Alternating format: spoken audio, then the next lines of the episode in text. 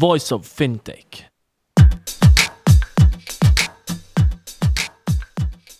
Hello and welcome to Voice of Fintech Africa series. I'm Rudy Fala, the founder of Voice of Fintech podcast.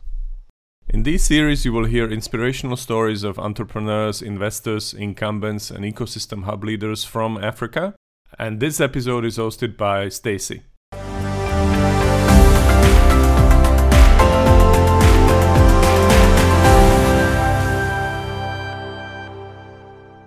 Welcome to Voice of FinTech. I'm Stacey Jafta, and today I'll be chatting with Buhle Goslar, Africa's CEO of Jumo.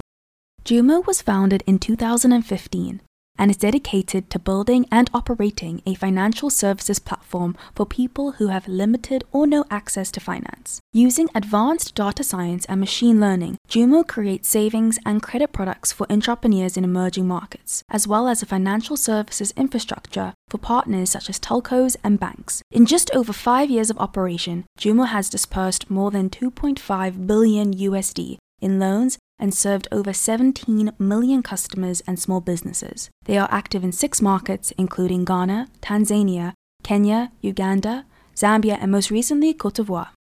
In this episode, Buhle and I touch upon being an entrepreneur at a really young age, building business units from the ground up. We dive really deep into Buhle's MBA paper that touches on gender diversity and why we're not seeing the full benefits of financial inclusion in South Africa. Then we take a dive into pay equity and how we have to move away from pay secrecy. Hi, Buhle. Morning. Morning. How are you today? Uh, so lovely to be here. I'm doing really well. Doing really well. Have you you you're up early? It sounds like you're an early riser. I am uh, not by design. I have become one out of necessity. Yeah. I remember when we were planning this podcast, you were like, "How early is early for you?" And I was like, uh, Yeah. "What what time's your your average wake up?" So I um, I'm actually trying to get about seven to eight hours of sleep at the moment. Okay. Um, so I'm waking up uh, slightly later, around five thirty or quarter to six. That's Um, later. Yeah. I don't want to know what earlier is. Earlier is just sleepless nights, Okay. thinking about all the things that can go wrong with whatever launch you're working on. Sounds like a dream. Well, awesome. Well, I'm really excited to learn about your journey and essentially what led you to become Africa CEO of Jumo World.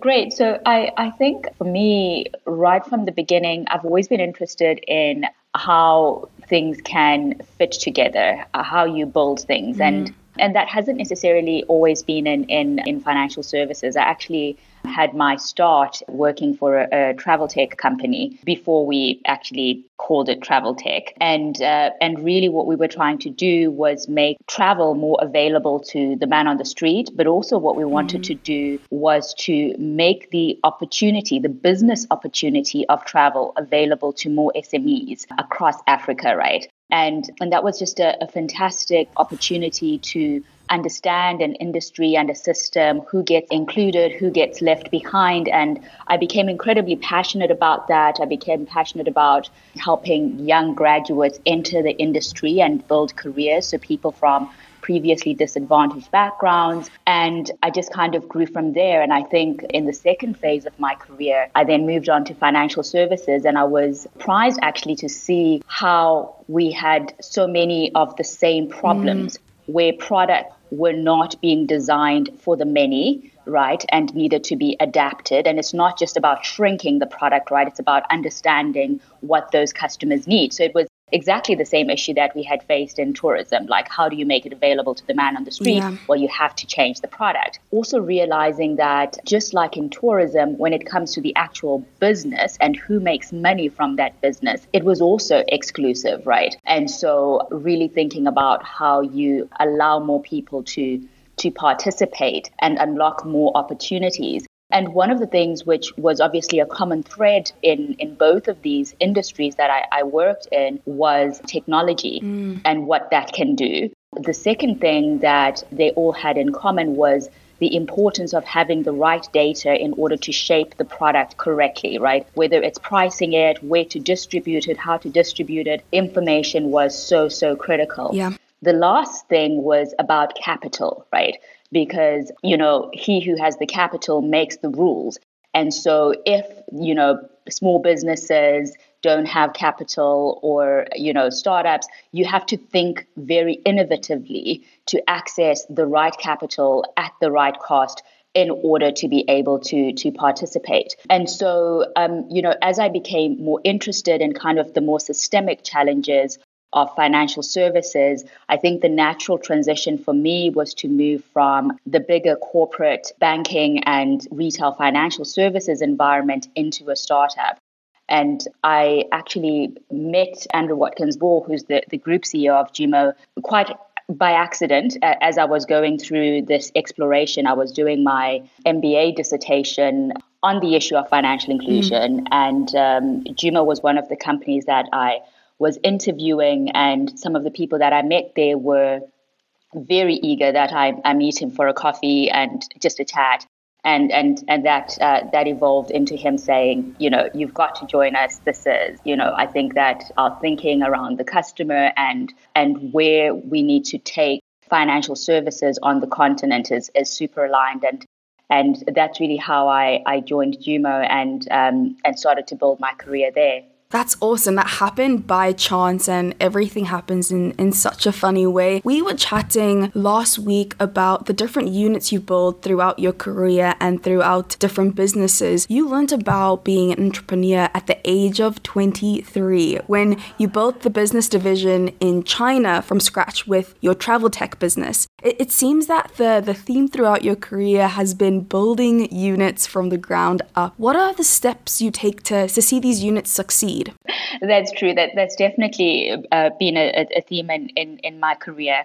I think that you know it starts with first recognizing that there is a gap that needs to be filled, right? Mm. And that it is it is a gap that large enough, right? That there's a, big enough problem to solve and that it is it is something that will have longevity and continued benefit. I suppose it, it, it is often when you're building units within a business, it's a form of entrepreneurship, right? Mm. So you you have to think about, you know, what is the value that this will create for this organization in the long term because you have to sell it you know? And when when i was 23 and um, i went to the founder of the travel tech company that i worked for you know he, he he he is a french guy and he was kind of like you know what do you want to do? And i said there is this emerging opportunity in china. We had predominantly been operating in europe uh, at the time. I did have a, a japan portfolio already mm. so what i wanted to do was to to expand that to to cover more of asia I had my numbers, but I think with, with any opportunity, you've got to show that you're leaning into an opportunity with large numbers, mm. right? And I had a very clear business case. So I think that's the first thing. Then I think the second thing is being able to to show that you have the ability to bring in the right skills and capabilities to attack that opportunity. And, you know, I had actually identified some Mandarin speaking consultants who could join my team. So I had really done my homework around how this would work. I had uh, reached out to a couple of the wholesale tourism companies. I had uh, connected with the um, South African Tourism Agency as well. And so, with anything, you have to show that this is not just kind of a pie in the sky idea. Yeah, a lot of research backed feel, up Exactly. It needs to feel real to whoever you're selling it to, right? Um, and and I think that's important. But I think the other thing that you always need to think very carefully about, just like in building a business, is you need to have thought about whether the necessary conditions for the unit that you're building exist in that organization, mm.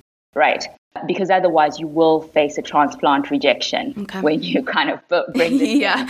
and and so and so I think in, in, the context of, of building the the China unit I knew that our organization had a track record of being willing to try new things even if they they fail and that there was it was accepted as a part of of innovating you know and um, and I also knew that you know the incentive structure you know lent itself to being able to to build a team. It, it, it would be attractive for people to leave different roles and and join this mission. I knew that the way in which we designed our products and negotiated our commercials allowed a level of flexibility which going into a market like China would be necessary. So um, I think those are some of the things that you you need to think really really carefully about when you build a unit within a business. And I think the last thing I would say is you need to know that launching it and starting is truly just the beginning. Mm. A lot of the real work will begin after you yes. launch, where you have to make sure stakeholders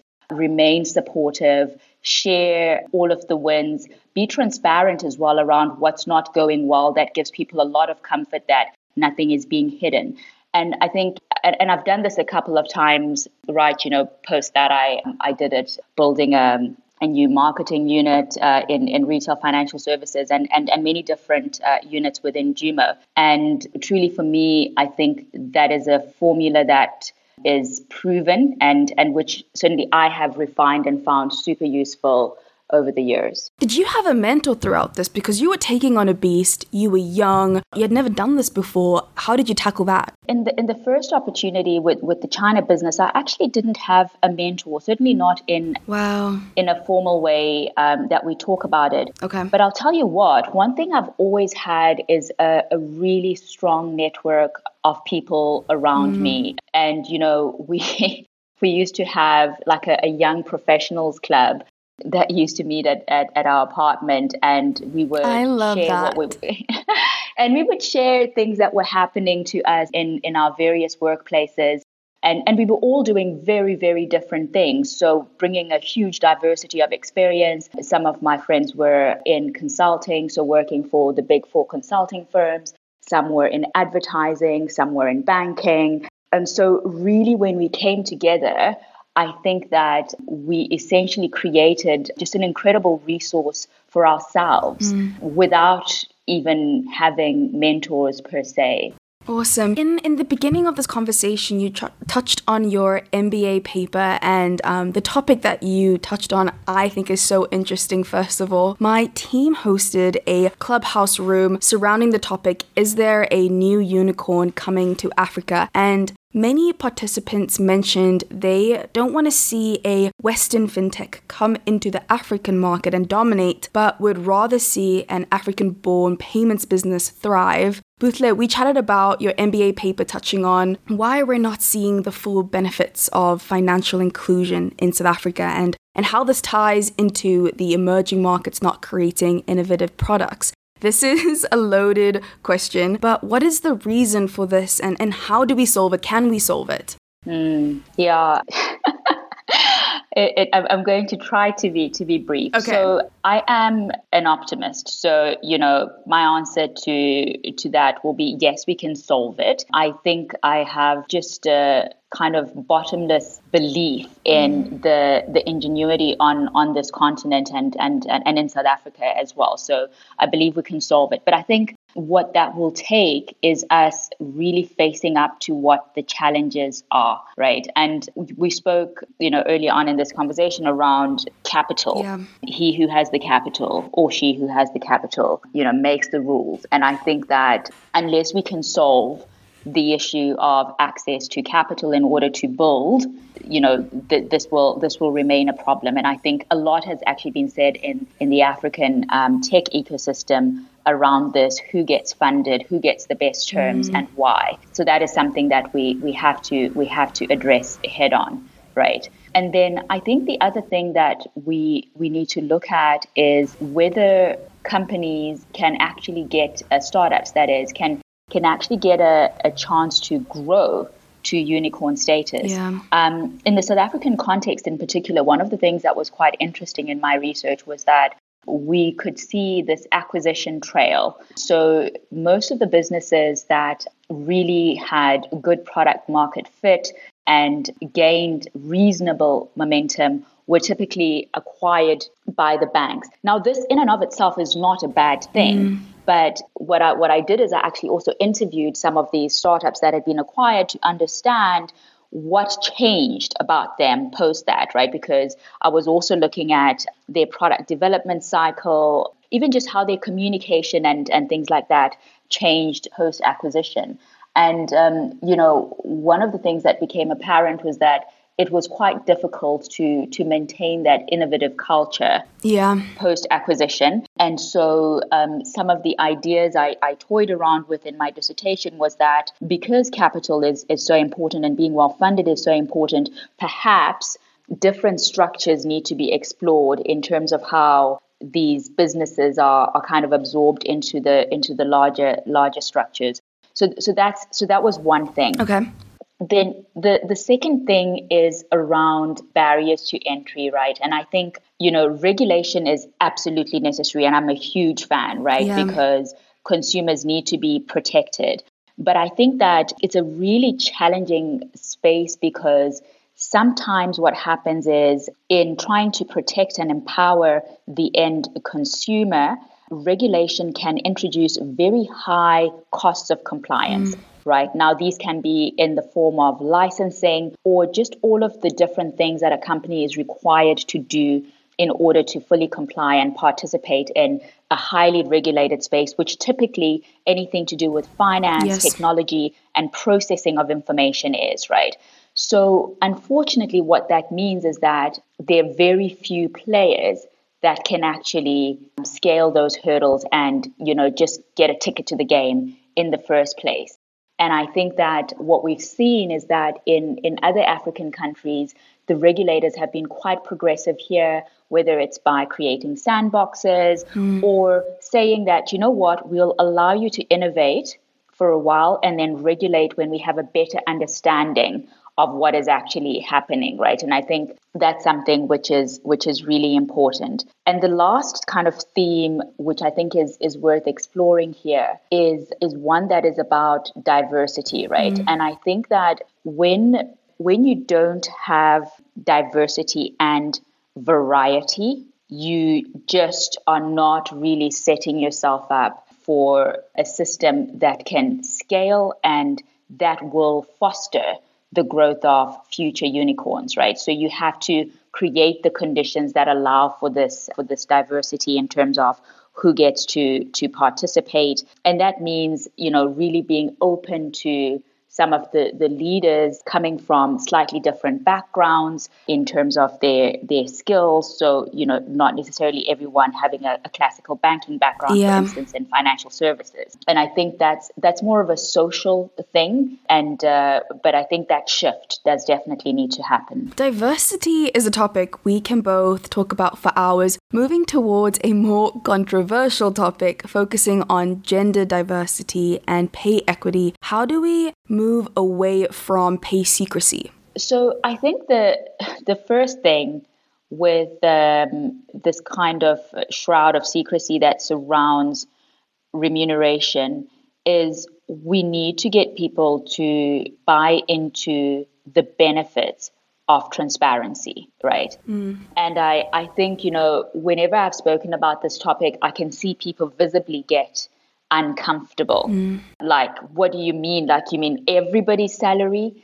And one of the questions I always ask is who stands to gain by us hiding what the remuneration structure exactly. in any organization is?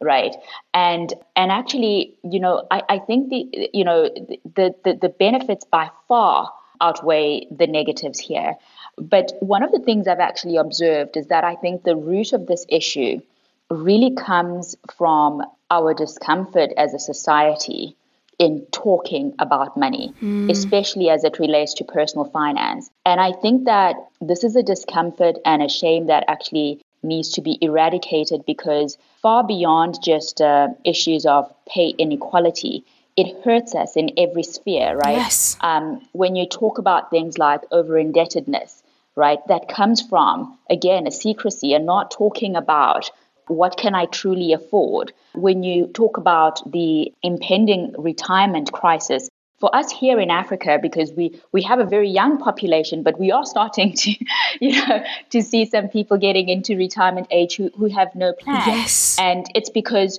we haven't spoken about that. There's no education around it as it, well. Like I am fortunate to have people surrounding me being like, Stacey, you need to have a retirement annuity. You, you should have started at 16. Um, but who's who's helping us in this? Exactly. And but what what's worse, right, is that for, for some people, they think, um, okay, great, let me get a retirement policy. But again, we're not talking about money deeply enough. So we don't talk about mm. what, what is a wise investment strategy, right? Exactly. You know, have you looked at, you know, your, your total effective rate that you're paying on your investments, or are they just being eroded by some investment banker that's driving yes. around in a fancy car and and for us to get to those truly important conversations that will help us build and transfer wealth and close the gap where there's inequality we need to stop treating money like it's a it's a taboo subject because it's not it's very very simple as far as i'm concerned we wake up we go to work whether it's uh, an entrepreneurial endeavor or for a company we exchange our life energy for money and we want mm to make sure that it is a fair exchange, right? So let's put it on the table equal work, equal pay, because you have one life. And every hour you give cannot you cannot get it back. It is too precious for us to, you know, kind of uh, tread like on eggshells around this issue. Yeah. So, so for me, I think it, it's very much about us understanding that this is not a shameful topic that if we bring it into the light, we stand to, to benefit more than we stand to lose. And that in fact, this will create the platform for us to tackle so many other money issues that are truly standing between us and being able to be in to achieve financial freedom first, then to build wealth, and then to mm-hmm. transfer wealth to future generations, right? Yeah. Because that is really what we need on this continent.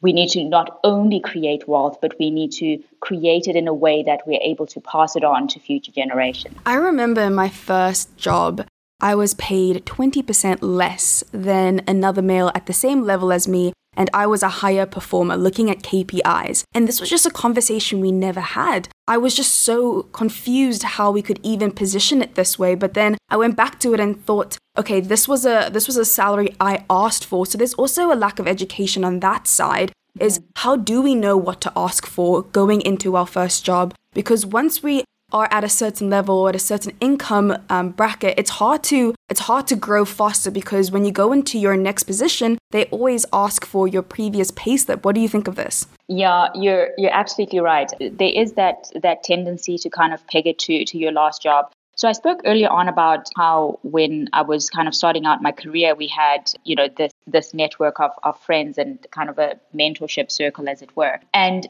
one of the things thinking back I didn't think much of it at, at the time, but we spoke about money, you know, like we mm-hmm. spoke about what we wanted to target and about the offers. And so what happened with that was that I actually started to to get a really good sense of pay per sector really understand like you know if i had friends who worked in fmcg and they would go you know if i move from assistant brand manager to brand manager this is what happens etc mm. and and they would and they would share that and that was incredibly helpful and in fact my part of my decision you know to to move from from tourism to the the financial services sector was just looking at what my income trajectory would would look like right? Yeah. And and and i had a really good sense of that because we were having those conversations. So i think that's another resource that you know you really can use in order to to benchmark and ask for you know what you're what you're worth and certainly mm. what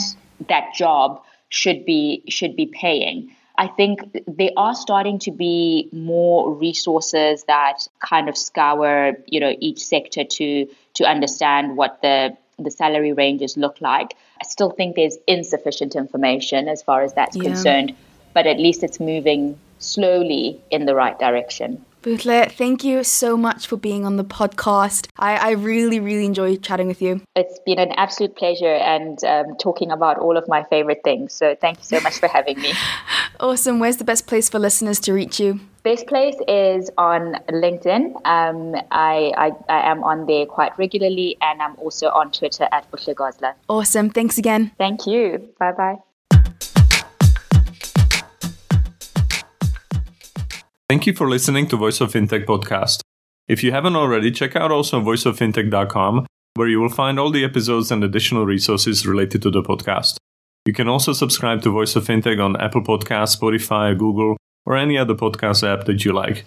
If you have any suggestions on the topics or guests, or how to make this podcast better for you, please email us at info at voiceoffintech.com. Happy to hear from you.